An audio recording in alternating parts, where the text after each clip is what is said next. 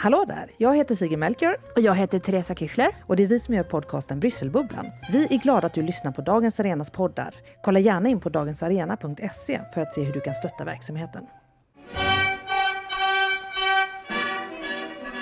Då kan vi snart anse oss färdiga med det sociala reformarbetet här i landet. Färdiga? Visst har vi hunnit bli en hel del under de senaste åren. Men det återstår mycket att göra. Det finns allt för många här i landet som ännu saknar trygghet och trivsel.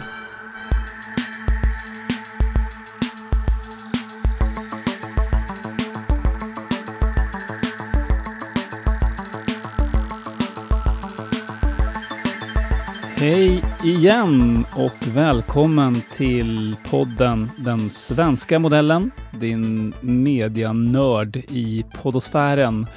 Det är vi som varannan vecka återkommer med ett nytt avsnitt med en spaning om vad som händer i medievärlden. Det är den avgränsning den här podden har, även om vi tillåter varandra att eh, vara ganska fria så länge man kan göra någon slags koppling till eh, det som handlar om medier. Och den svenska modellen är en, eh, ett samarbetsprojekt mellan Dagens Arenas chefredaktör Jonas Norling och Kvartals chefredaktör undertecknad Jörgen Wittfeldt. Ja, hej Jonas! Hallå Jörgen! Det är ju du som eh, ska börja eftersom Ja. det är jag som introducerar programmet idag. Precis. Jag tänkte att eh, vi skulle prata lite om polariseringen i samhället. Eller egentligen inte polariseringen i samhället utan eh, kanske bryta ner i mindre detaljer. Eh, man pratar ju mycket i alla fall om att vi lever i en polariserad tid eller ett eh, samhälle som är mer polariserat än någonsin. Eh, och vi eh, brukar ju också då använda som någon sorts förklaringsmodell att den där polariseringen byggs utav filterbubblor eller ekokammare då där folk, eh, människor, medborgare som då drabbas av den här polariseringen gör det för att de stänger in sig i sina egna eh, bubblor där man bara eh, tar del av sånt som bekräftar den egna åsiktsbildningen och umgås med, med folk som har samma eh, syn på samhället. Men anledningen till att jag Mm. ville att vi skulle prata om det här, därför att förra veckan så presenterades det en väldigt eh, ambitiös studie som eh, var utförd vid Göteborgs universitet utav Peter M Dahlgren och själva studien heter Media Echo Chambers för den som vill eh, söka upp den. Jag bläddrade lite i den här förra veckan, vi skrev lite om den också på Dagens Arena och eh, den är intressant ur många perspektiv. Det Eh, Dahlgren försöker visa där, det är ju någon sorts, han har försökt undersöka om det finns ett samband mellan den här eh, relationen om selektiv exponering och kanske då framförallt eh, att man väljer nischmedier eller hur man konsumerar så kallade nischmedier. Och nischmedier kan ju vara lite vad som helst, men det är väl liksom rent den, den lite slarvigare beteckningen brukar vara typ alternativa medier, men jag tror att i det här fallet är det väl allting som, som har någon typ av eh, ideologisk hemvist åt endera hållet. Eh, jag tittar lite på den där. Eh, jag tänkte prata lite om eh, innehållet i den och sen att vi kanske skulle kunna diskutera lite vad, vad vi landar i utifrån våra perspektiv som medienördar och framförallt spelare i, i, i mediebranschen. Eh, det man framförallt då eh, har gjort är en väldigt ambitiös, det är tre olika ingångar man har tittat på eh, historisk data, man har haft flera olika fokusgrupper i enkäter och olika typer av studier, det har varit ett par Ja, det är 2 500 olika inblandade i de här respektive studierna, så det är väldigt ambitiöst utfört. Så att det går ju verkligen att eh, hävda att de här slutsatserna bygger på relativt god grund. Och jag, jag plockade upp tre huvudkonstateranden i den här studien. För det första, att det finns inget stöd för eh, asymmetri mellan vänster och höger när det gäller konsumtion av PS-nyheter. Det slår man fast då efter att ha tittat på historisk data. Och jag vet inte om det kanske i sig inte är någon kioskvältare, men, men det är då man konstaterar det att oavsett vad du har för politisk eh, övertygelse så konsumerar du nyheter från public service lika mycket. Eh, I Mhm. den mån då folk kanske har trott att det har skilt sig så finns det inget stöd för den tesen i alla fall, inte sett utifrån det här underlaget. Men Parallellt med det så konstaterar Dahlgren ändå att ideologi och medieval påverkar varandra över tid, slår han fast. Och sen nummer tre, och det är här väl det som är kanske mest intressant då, det är att exponering av oönskat budskap eller innehåll då, det vill säga sånt man inte gillar, via exempelvis sociala medier då, för det var det den här studien tittade på, att man fick det i sitt flöde på det sättet. Det leder inte till starkare åsikter åt något håll angående själva debattörerna, däremot innehållet i sig. Och det är det här då så här, man pratar om hur man ska definiera polarisering som begrepp. Det är ju ett jättevitt begrepp. Polarisering kan ju vara allt ifrån att inkomstskillnaderna och sådana saker ökar klyftorna i samhället. Det blir en sorts polarisering. Men det, det här vi pratar om nu, det är ju den politiska polariseringen. Det är väl i och för sig, om vi ska vara ärliga, Mm. oftast det man menar numera. Exakt, precis. Ja. Det är ingen studie som visar på att vi är ett mindre polariserat samhälle, utan men däremot Nej. så att, att det finns en polarisering, eh, att det finns en politisk polarisering, absolut, och den delas ju också ner då, alltså det Dahlgren gör, att man kan dela ut den i en ideologisk politisk polarisering eller en affektiv politisk polarisering. Och det är ju den här affektiva som då kanske är, är att man får ett ökat tonläge, att det blir ju en polarisering i sig. Att man, vadå, att man eh, uttrycker sig mer tillspetsat och Ja, eh, precis. argt. Exakt. Mm. Ja, precis det. Det är precis så. Eh, och, och det sker just därför tesen är ju här, och det är väl kanske här får väl vi Alltså vi journalister, om jag ska prata här, som hela skrået, sätta den hatten på mig, så vi, vi har väl gärna gillat den här bilden av att att det finns filterbubblor, ekokammare som skapar polarisering och att vi vill att vår, alltså försöker beskriva vår uppgift som att vi vill in i de här bubblorna och visa upp att man måste ta, konsumera alla former utav, eh, utav eh, nyheter från olika plattformar för att kunna göra sin egen bedömning. Det brukar jag torgföra i den här podden rätt ofta och jag tror även att du kan säga göra detsamma, för det är ungefär det vi vill, att folk ska välja många plattformar och konsumera. Mm. Men det bygger ju på någon sorts bild av att folk inte gör det.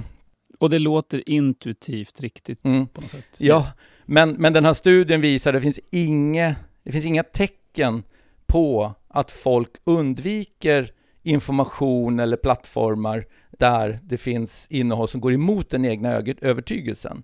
Hans slutsats är att det är svårt att hitta tecken på politisk polarisering till följd av medieanvändningen i sig. Alltså sociala medieanvändningen i det här Nej, egentligen oavsett. Alltså, Mhm. så, och det blir så att bilden av ekokammer eller filterbubbla hävdar Dahlgren är antagligen fel. Och det är det, Det är som ju kan... revolutionerande egentligen. Ja, eller egentligen inte. Verkar man, det är ju som alltid man läser den här typen av studier, att de lite, lite nyktert konstaterar att det kanske har funnits en vrångbild som ingen egentligen har utmanat på en vetenskaplig grund. Och det är väl det han verkligen i det här ambitiöst har då försökt göra. Men får jag bara säga en Mm, sak då, mm. som jag tycker är generellt, alltså universellt, trots att detta nu har, jag ska inte säga bevisats, för det Mm. väl att dra det långt, men Ja. han har i alla fall, Ja. det, det, det bästa vi vet just nu, Mm. så kommer du att höra gång på gång på gång de närmaste åren politiker och andra slå fast som ett faktum att det är så här. De kommer prata om filterbubblor som om den här undersökningen aldrig hade gjorts. Nej, nej. så- Och, och det där så- finns det ju väldigt många exempel på hur svårt det är för ny kunskap eh, att eh, få genomslag Mm. när den gamla idén har liksom bitit sig fast så mycket. Ja, kanske. Jag, jag, jag tänker, jag ska inte mm, gå i, i polemik just nu, för jag tänkte jag skulle avsluta själva liksom, eh, Mm. presentationen av, av studien, eller den här då, ambitiösa undersökningen. Han menar ju att det är mer troligt att medborgarna faktiskt hör och tar del av andras argument. Men det betyder inte att de lyssnar. Eh, det vill säga, då blir man tillbaks på ruta ett, egentligen i alla fall. Det vill säga, okej, det kanske inte finns några ekokameror eller filterbubblor. Men betyder det här att vi kanske önskar att det vore så, trots allt? För vad är det istället han har visat? Jo, det är att man väljer kanske de här plattformarna där man vet att det finns folk som tycker annorlunda, inte för att man vill stöta och blöta sina egna argument, utan för att man vill uttrycka liksom, i högt tonläge hur mycket illa man tycker om de andras argument. Ja. Men så har det väl Mm. alltid varit, ärligt talat. Ja, Oavsett forum. Ja, men så var det väl på torget i Aten, liksom, Mm. tänker jag. Absolut kan det väl tänkas vara så, men när, till en viss gräns så är det ju så att den här, torg, den här torgmetaforen i sig är också väldigt intressant. Den dyker upp på väldigt många sammanhang nu. Och det, man brukar påminna om att visst, det, visst kan torget kunna fungera så, men även idag så är det så att om det går över till Alltså, om folk står och blir för eh, affekterat engagerade i sig så blir det, det blir en, en det blir en eh, tipping point där ordningsmakten måste kliva in och styra upp det där, därför att det riskerar annars att gå över till handgemäng. Mm. Bilden av filterbubblorna, eh, de, de, han, han spräcker hål på filterbubbelmyten, så kan man väl säga. Eh, rätt, rätt effektivt. Men han visar upp en annan del som jag tycker är nästan mer problematisk, det vill säga okej, okay, vi har folk som tar del av sånt som inte bekräftar den egna världsbilden, men de gör det på ett sätt så att det ännu mer förstärker världsbilden. Det är det egentligen som jag läser in i den här studien. Och eh, det som gör mig lite, jag ska inte säga bekymrad, för det, det är, inte, liksom, det är inte det, inte till jag som ska uttrycka mig om det är bekymmersamt eller inte, men det som var väldigt talande för just samtalsklimatet i stort, det var så att samtidigt som den här studien presenterades förra veckan så kom det en liten mindre eh, studie, eller det var egentligen en, en uppsats, en masteruppsats som presenterades i en eh, liten eh, större eh, artikel eh, från Malmö universitet skriven av eh, eh, Nadine Kellert och Tina Ascanius som är verksamma där. Och de, eh, och framförallt Nadine Keller som har ägnat väldigt mycket tid åt att följa två tyska grupper på nätet. Um, där den ena heter då Reconquista Germanica, känner du till den? Mm, nej. Nej. Uh, och sen så finns det då en grupp som är någon sorts uh, ja, antagonister gentemot de här förstnämnda, och de heter då istället Reconquista Internet. Mm. Uh, då, då den förstnämnda organiserar näthatsattacker och allt det här är ju egentligen då kopplat till invandringsfrågan i Tyskland. Men vi kan lämna själva ämnet därhän och bara titta på metodiken och varför de existerar. Den ena då som sagt så finns för någon typ av eh, gerillarörelse på nätet där man ska organisera näthat. Och då har den andra uppstått något som någon sorts motgrupp som vill bekämpa det här näthatet med citat kärlek och förnuft. Mm. Ja. Och, och, varför har den här andra då uppstått? Jo, det bygger på tanken om en tyst publik.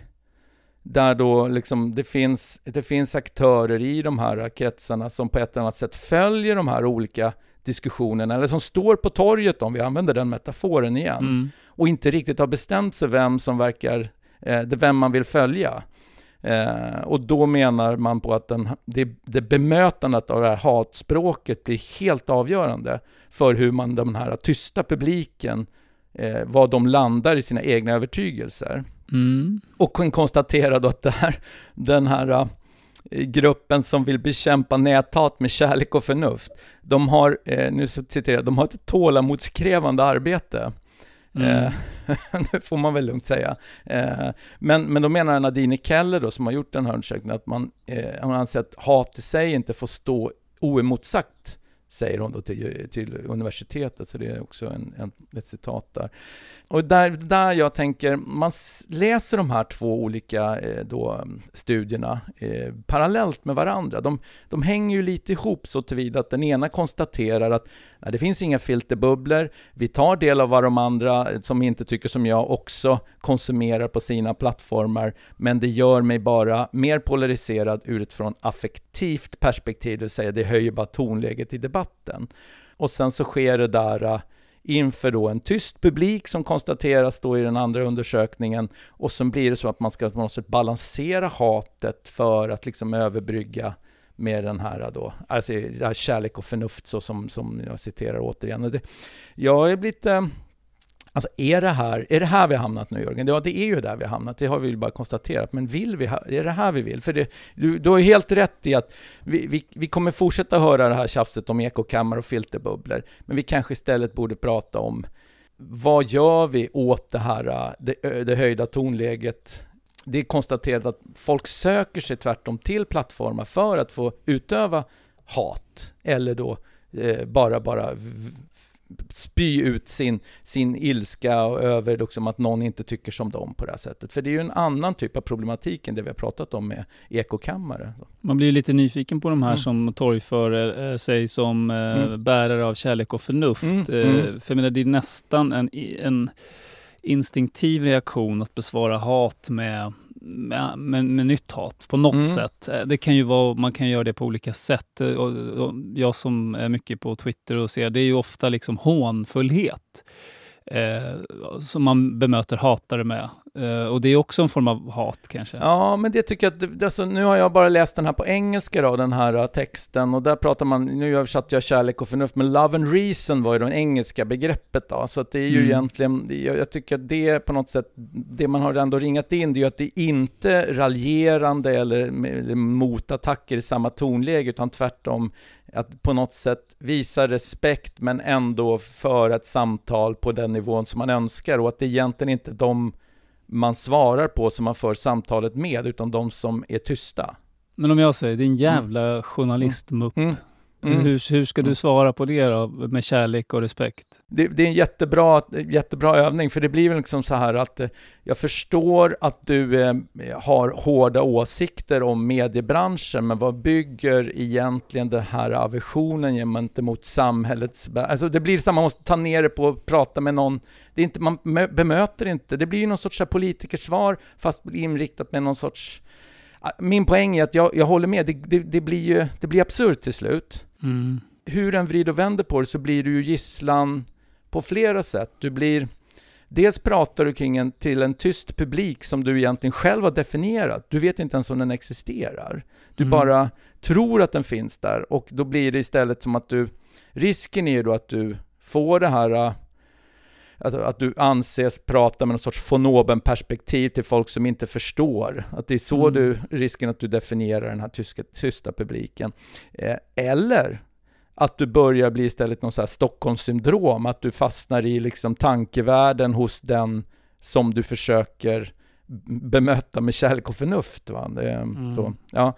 alltså, jag, jag bara noterade att eh, Visst, vi kanske kan skrota den här filterbubbelmyten då. Det vore ju bara tacksamt att få göra det en gång för alla. Men i så fall då verkligen också acceptera att ja, det finns, och det här har ju vi vetat länge, folk som älskar att söka upp sånt som gör dem galna. Bara Mm. för att. Och att det faktiskt till och med sker organiserat. Det, jag vet inte hur du upplever på dina kommentarsfält, men jag kan ju ibland verkligen jag kan ju tycka att det, det går ju i skov när man bara ser sig, "Ha, det är, ett, det är ett x antal individer som man alltid ser kommer i, liksom i hyfsat så här, samfällt och ska liksom ge mothugg till ja, de mest banala saker ska alltid ändå höjas upp tonläget till något liksom, ja, och så länge de gör det inom våra liksom regelsystem, det vill säga eh, ja, åtminstone inte far till liksom personangrepp eller sånt som man hamnar i fängelse för, så låter vi ju dem vara kvar eftersom vi tror på någon sorts yttrandefrihet. Men, men det blir ju ändå så, min tanke är ju alltid, jag har varit inne på det förut, varför är man här om man bara tycker att det här är det värsta som finns? Det är ju någon sorts självspäkelse tror man i grunden, men när man tar del av det här så blir man väl mer att Nej, men det är ju det här som är den, som den politiska polariseringen nu, att folk jag fastnar vill... lite, Mm. jag fastnar liksom lite i den här äh, att bemöta det där med, med love and reason. Mm, mm, Då kommer jag mm. osökt att tänka på Sacha Baron Cohens eh, serie Who's America. Har du sett den? Mm. Ja, ja. Eh, mm. Det finns ju en karaktär där som heter Dr. Nira Kane Njoselo, Mm. eller något åt det hållet. Eh, och han, han presenterar sig själv så här. Namaste. I'm Dr. Naira Kane Ndegecello, and I'm a cisgender white heterosexual male, for which I apologize. Two weeks after the election was stolen from President Hillary Clinton, I managed to get out of bed. I've been cycling through our fractured nation, listening respectfully without prejudice to Republicans, with the hope of changing their racist and childish views, to try and heal the divide. Alltså det här är ju såklart det en skrattspegel. Eh, men, men han är ju på någonting. Att de här uh, Love and Reason-människorna som liksom, de ska tala förnuft eh, till de här arga människorna, men Mm, de mm. förstår ju någonstans inte varför de är arga. Mm. Eh, det, det verkar de inte ha fantasi nog till, vissa. Och det är ju, Mm. det, det är ju det den här karaktären, det är därför den är rolig. Mm. Eh, Han säger heal the divide, säger han i ena meningen, men i den andra eh, så, så ska han liksom få dem att förstå vad som egentligen gäller. Mm. Och det det är därför Mm. de är arga. Nej men lite så. Men man får inte glömma bort ändå, om jag bara drar tillbaks det till den här eh, då, Mm. studien från i Malmö kring de här tyska eh, grupperna, så är det så att jag tror i nyckelgrupp gruppen här är ju inte hatarna, utan det är ju den, den definitionen av den här tysta publiken. Att man har, man, man, det är de som ringas in som de man verkligen vill nå när man går in med Love and Reason eh.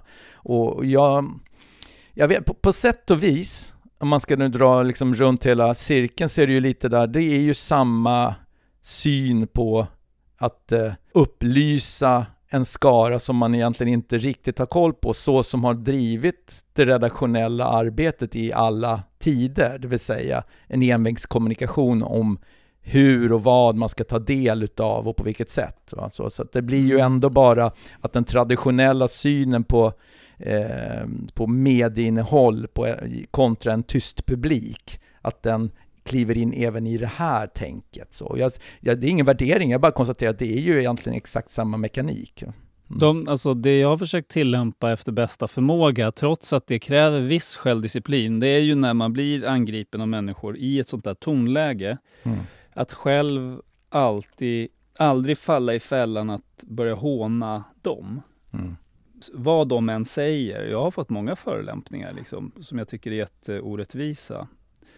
Men jag har inte svarat på det sättet, att hitta deras svaga punkt eller det sätt som jag kan se att de är löjliga på och trycka där. Nej, För nej. gör du det, då, då blir det sådär. Mm. Och du nej, kanske men... får den här tysta publiken du pratar om att applådera och skratta. Mm. Men det, det, du kommer att fjärma dig ännu mer från den här personen. Mm. Nej, och det är väl liksom också så här, om man nu givet att, det, alltså jag tror att det är ingen vi kan nog ställa upp på bilden att det finns en tyst publik. Sen så ska man nog akta sig för att göra en analys av hur, hur generell den är. Den kan ha väldigt många olika beståndsdelar som skiljer den sinsemellan åt. Men rent generellt så håller, håller jag med om att eh, man måste göra bedömningen av vad vill man uppnå med den kommunikationen gentemot en tyst publik. Och det där snabba svaret där man svarar i samma ton kanske kan ge några skrattare på den egna sidan, men i långa loppet så är det ju inte det, är inte det vi vill göra som ansvarstagande publicister om man ska hårdra det. Så det är väl alltid, man ska ju svara tycker jag för att skriva av sig en, sin egen ilska, men sen ska man ju alltid radera istället för publicera. Jaha, är du mm. Ja, men jag tänker mer, det är mer kanske en terapeutisk metod. Om liksom för, istället för att, men det kan ju vara någon som man blir jävligt irriterad på. Eh, i, i, så, och då tycker jag istället för att gnaga på det så brukar jag ibland kanske, jag skriver mig av det där men jag publicerar inte det för att det är inte, det, det är inte lönt. Var skriver ofta, du det någonstans då? För det är ju en ja, risk att skriva det till exempel på Twitter så kanske man ja, råkar det, publicera. Det kan vara, nej men man skriver ju i någon anteckning eller något sånt där. Liksom, så det är, men man kan ju inte skriva, man kan ju inte skriva i, i um, direkt på en, en plattform där du riskerar att trycka på, på sänd, det håller jag med om. Men mm. mer som metod liksom. Och det kan jag tänka så här, det är väl en metod som kanske många utav dem som också går igång lite väl mycket på, på det här skulle syssla med också. Gå gärna in på en plattform och ta del av en, en nyhetsvärdering som du vet kommer göra dig galen, men du kanske inte måste låta hela världen få se din reaktion. Mm. För det är väl det som på något sätt skulle vara det bästa. Det vill säga, sök dig till världar som du inte riktigt känner bekräftar din egen världsbild. Reagera, men behöver inte låta hela världen ta del av hur jävla arg du blir för det där. Nej. Fast mm. man, ja, mm, det, är, mm. det är ett mycket bra tips. Mm. Jag tänker bara att det, det här är ju lite som åsiktsbildningens mm. porrträsk på något sätt. Att människor går ju dit för att få den här korta ja, ja, tillfredsställelsen ja, i att eh, pysa liksom. Ja. Eh, det fin- och förolämpa folk. Det finns ju något så här Baudelaire-citat som jag älskar att ha med mig, liksom där så att han skrev något, så att det, jag låter dessa rader stå ty jag vill minnas min vrede. Att det, liksom, det finns något så här grundmänskligt i det, att man vill komma ihåg hur arg man var en gång. Men som sagt det, det tycker jag man kan få göra, men man behöver ju inte påminna hela världen om hur arg man har blivit hela tiden så att säga. Och då mm. kanske vi kan eh, nå något bättre samtalsklimat. Men jag tänkte stanna där, men jag tänker i alla fall, nu har vi ju då, eh, via den här spaningen kan vi konstatera att filterbubblors existens kan man ifrågasätta och framförallt att de kanske inte alls eh, existerar på det sättet som vi har trott eller velat göra gällande tack vare den här studien. Så jag stannar där. Mm. Tack mm. för det. Eh, då tar jag vid eh, och jag har, eh, jag har ju, tänker ibland på hur, eh, hur medier ska kunna ta betalt helt enkelt. Jag tänker det, ibland, det tänker vi hela på hela tiden Jörgen, erkänn Jo, det, jo då. Men, men det, visst. Det är Ja. klart att det har blivit, det var någonting jag inte tänkte särskilt mycket på under mina år på Sveriges Radio, för det behövde jag inte. Även om det fanns de högt upp i huset som säkert tänkte mycket på det också, hur det skulle utvecklas på lång sikt. Men det är en annan historia. Det som är intressant tycker jag är att eh, man tittar på hur medieanvändningen har förändrats så är det ju, det är en jordbävning. Samtidigt kan jag inte se att sätten att ta betalt har följt efter i samma takt som publiken har förändrat sitt beteende. Jag läste då en hyfsat färsk rapport från Myndigheten för press, radio och TV eh, som har gått igenom medie, svenska folkets medievan helt enkelt. Och några saker som jag fastnade för då är föga förvånande en enormt brant lutning neråt för morgontidningar på papper. Sen bara 2013, det vill säga 7-8 år sedan, eh, då var det alltså 73 procent som regelbundet, vilket definieras som minst tre gånger i veckan, tog del av nyheter genom att läsa en morgontidning på papper. Alltså fyra, eh, tre av fyra svenskar. Eh, nu är det 34 procent, alltså var tredje bara. Eh, man kan tycka det är högt i och för sig, men ändå eh, takten är ju också hög neråt.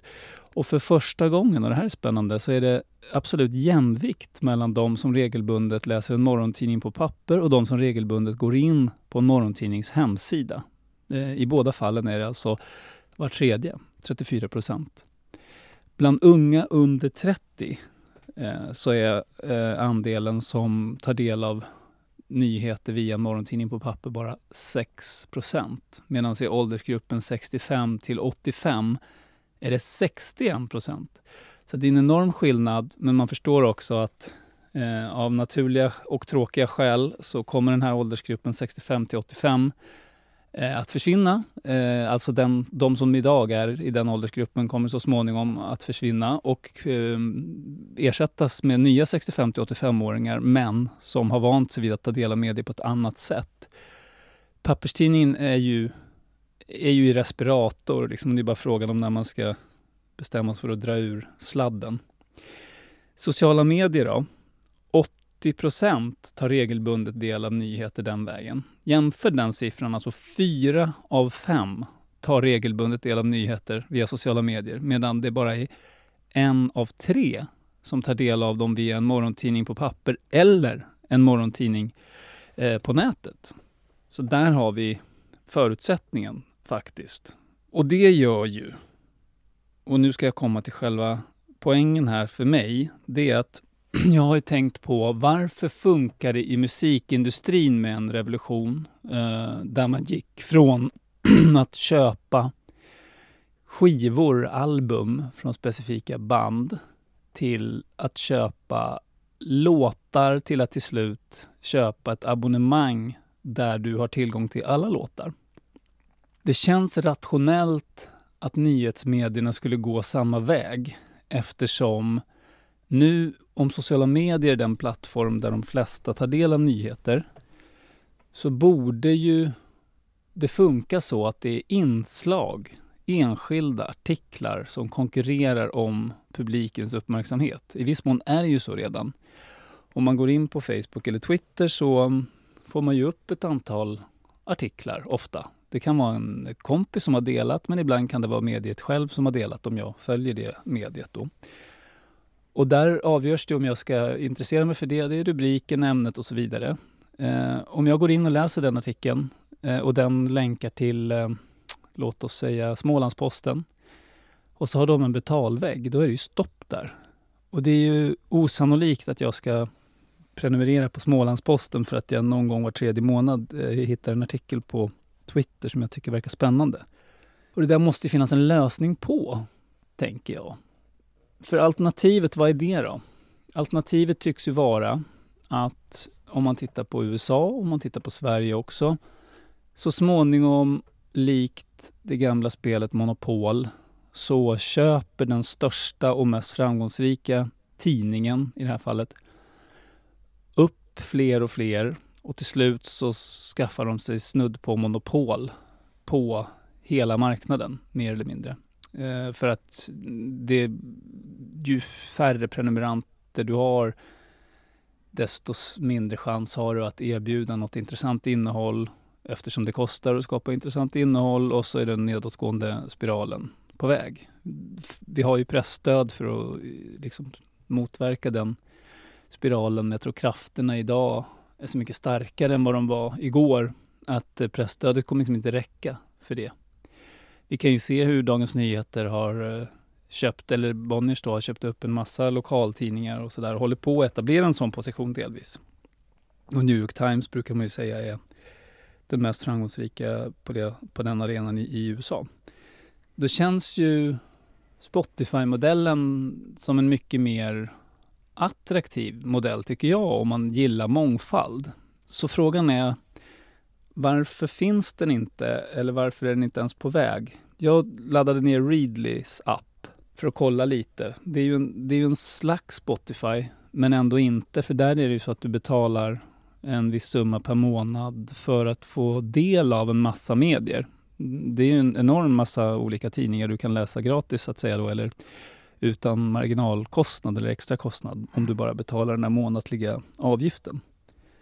Men det är ju inga dagstidningar där vad jag kan se. Jo det, jo, det är dagstidningar, men jag kan komma tillbaka till det. Ja, men några få då? I alla fall inte de stora svenska dagstidningarna. Mm, jo. Eh, Okej, okay. ja, ja, jag kanske det. tittade slarvigt. Vi kan ta det sen då. Men, men eh, det jag kan förvånas över är att det går så långsamt här när det gäller utvecklingen att sätten att ta betalt anpassar sig efter publikens beteenden. Det är omöjligt att ha en massa olika parallella prenumerationer. Jag har själv Expressen, Svenskan, DN och ibland Aftonbladet. Eh, I perioder Sydsvenskan. Eh, men det är väldigt mycket redan det. Även om varje enskild prenumeration kanske kostar 100-ish per månad så blir det rätt mycket. Mm. Men jag kan stanna där för att det, det, frågan är ju enkel. Mm. Alltså varför har inte den här modellen etablerat sig mer på samma sätt som på musikmarknaden? Och två, vart tror du att vi är på väg på lite längre sikt? Mm. Ja, det, men börja med, med att reda ut det här med dagstidningar på Readly då. Ja, nej men alltså, jag, nu ska jag inte framstå som att jag är någon sorts representant för Readly, men jag, ju, jag har ju haft Readly som konsument i många år. Jag gillar mm. ju den produkten som sådant, men det är också därför att jag har en Ja, men jag är ju tidskriftsfascinerad människa på många sätt och vis. Eh, och det har gjort att när Readly startade upp så fanns det fanns ju plötsligt tillgång till så. Det är ju mängder av tidskrifter från hela världen som du får tillgängliggjord via den mm. plattformen. Men sen så utvecklade man så att även dagstidningar fanns tillgängliga via Readly. Först var det ju Bonniers dagstidningar som, och sen så blev det ju Aftonbladet eller Schibsted då eh, istället. Eh, så ett, ett tag var ju båda, men, men det här är rätt talande för din, din eh, då problembild, för, för Bonnier har ju fattat något beslut om att dra tillbaka sina titlar, både eh, magasin och dagstidningar från Readly, därför de inte mm -hmm. tycker att de får någon avans för det, om jag förstår det hela rätt.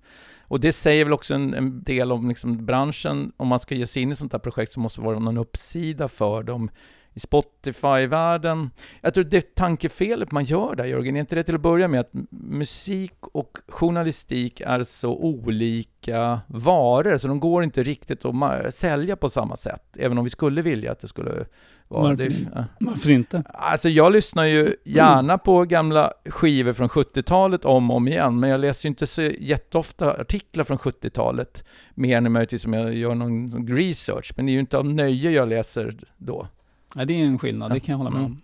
Så, samtidigt kan jag ju se att det finns en potential i tidningsarkiv. Jag tror att som man hade den här eh, dagspressarkivet i, i, som, som man kan få tillgång till som forskare via KB. Det är ju helt fascinerande. Det finns nog en kommersiell bas som man skulle kunna utveckla i det. Men det tror jag inte, det blir något annat än Spotify-tanken. För men det är ju det är inte av forskningsskäl som, som man lyssnar på gamla låtar, utan det är för att de fortfarande är bra 30-40 mm. år efteråt. Så det, mm. så det får man ju inte glömma, den där långa svansen ser ju helt annorlunda ut för musik.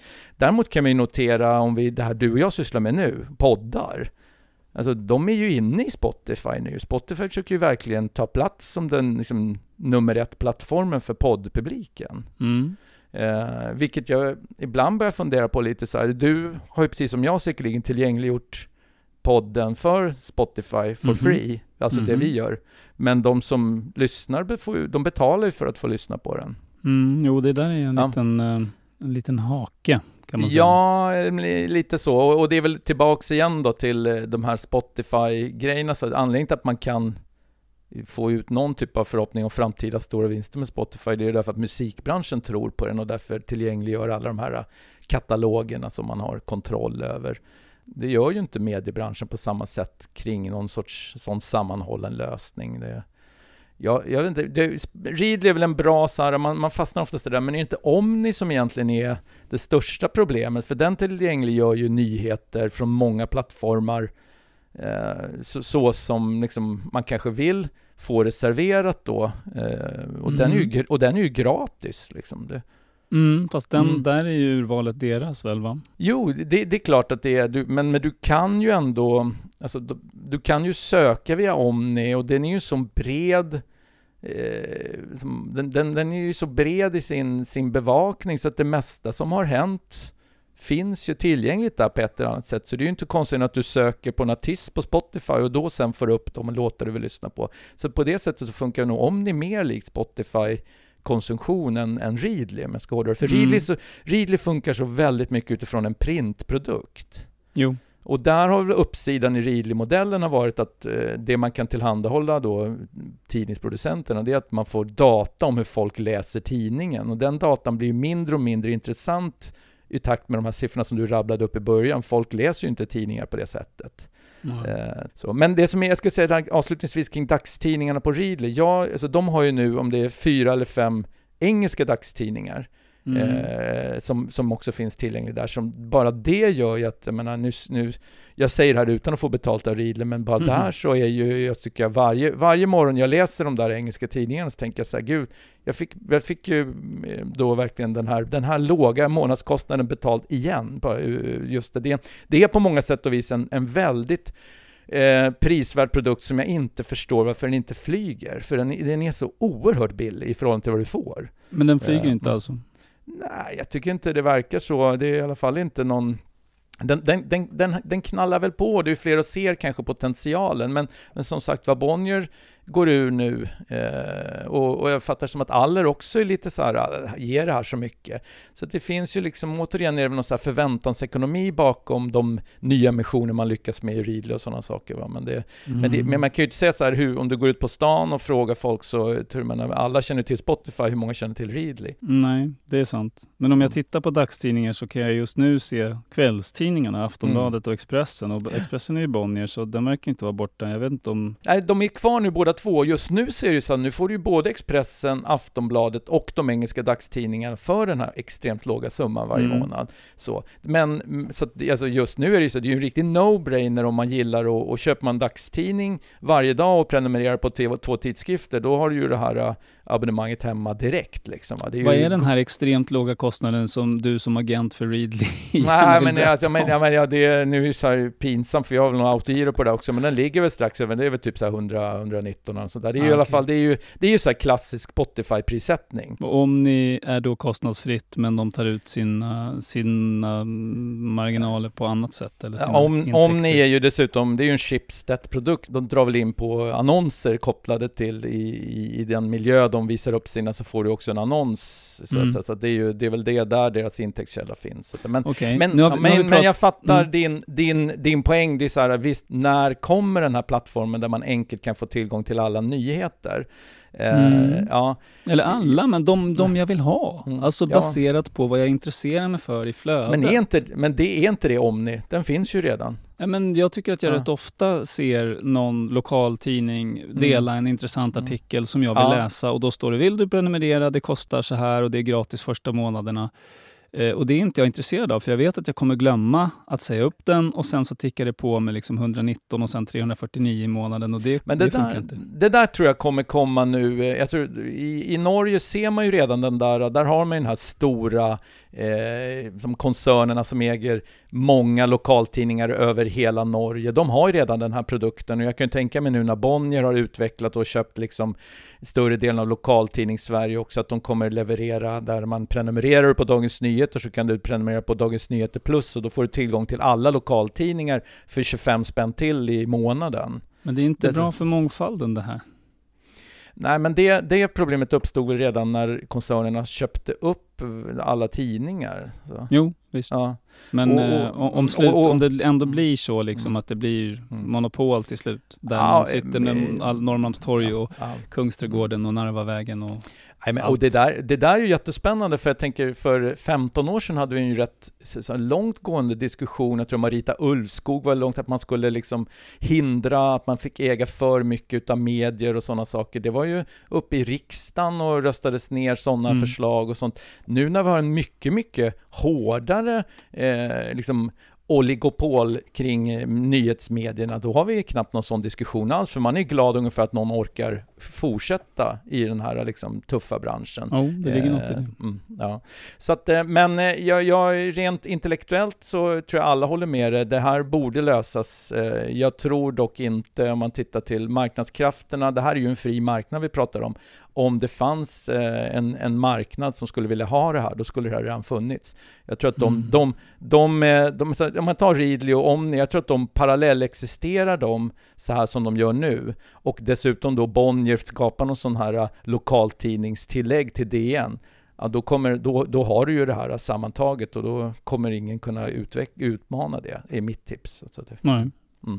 ett Ja. alternativ, Jörgen, det är ju om man Mm. börjar prata om att nej, men vi borde ha en plattform av någon sorts public service-perspektiv som tillhandahåller det här för att öka, istället för att pressstödet går till, produ- till producenten av nyheterna så går pressstödet till någon typ av, ja, men som att man bygger en Spotify-modell som medborgarna kan ta del utav. Mm. Det, Det- vore ju en då- väldigt politiskt eh, offensiv strategi. Eh, Mm. I och för sig väldigt marknadsstörande också. Ja, inte Mm. så lite, för den skulle ju innebära att alla som då vill vara med på den här plattformen tvingas öppna upp och, och inte få ha några betalväggar överhuvudtaget. Så att det tror jag att eh, alla som har någon typ av marknadstänk i sin grundideologi kommer liksom, de kommer lägga sig i lådor på Sergels torg innan det där blir verklighet. Va, liksom. Mm. Det jag gillar dock är liksom att eh, innehåll tävlar mot varandra på hyfsat lika villkor. Har jag Mm. en spännande Mm. granskning som många vill ta del av. då kommer de att ta del av den via den här plattformen och sen får jag betalt ut efter hur många som har läst eh, Ja. min, vår granskning. Mm. Det, det känns alltså som en, ett önskescenario. Ja men det är så här skönt med så här utopiskt tänkande. Jag brukar ju också kring, liksom, man, i bostadsfrågan brukar jag med jämna mellanrum säga, vi skulle inte kunna släppa hyrorna fria, men så måste det allmänna få bara äga hyreshusen. Att det blir samma sak. Mm. Att, att gärna fri marknad, men bara överskottet alltid går tillbaks till allmänheten. Så. Men är Mm. det så superkommunistiskt då om man tänker att staten tillhandahåller infrastrukturen och sen får man Mm. agera eh, på den eh, plattformen eller i, Det- efter det- de reglerna? Det finns ju, det kan ju, ja, alltså, som tankeexperiment är det jättespännande. Skulle det då bli en bättre eller sämre redaktionell process utifrån hur man tolkar allmänintresset? Skulle det bli fler eller färre nischmedier i en sån miljö? Skulle det, alltså, eh, och, och det är klart, mm, jag kan, ju te, jag kan ju se en risk för att det blir tvärtom att alla blir likadana, för att ingen vågar sticka ut. Så att det, för risken är för stor att man då försvinner helt i de här, för det kommer i slutändan vara algoritmstyrt vare sig vi vill eller inte, även en sån Mm. plattform. Det är så. Ja. ja, men det här, är, det här är jättespännande ämnen som du är inne på, även om vi känns som att det här med Spotify för nyheter, att det är ett evigt, det, det kommer tillbaks med jämna mellanrum. Så det, det finns någonting i det där som man känner, jag tror inte att det är sista gången du och jag pratar om det här heller. Alltså. Nej, Mm. men det är sista gången för den här gången för Mm. nu ska vi stänga den här butiken för denna gång. Eh, förra gången så sa vi ju helt sanningsenligt att vi gärna vill ta emot eh, tips och förslag på ämnen från er. Eh, vi fick också in en hel del eh, och det tackar vi jättemycket för. Vi kan försäkra att vi har läst eh, alla mejl och begrundat dem. Eh, Och vi vill gärna att ni fortsätter att komma med inspel på det sättet. Och det gör ni enklast på mejl då till mig, jorgen.huitfeldt.kvartal.se och till Jonas, jonas.nordling.arenagruppen.se. Eh, med de orden, eh, eller med de adresserna snarare, så säger vi tack för denna gång. Vi hörs om två veckor igen. Hej då!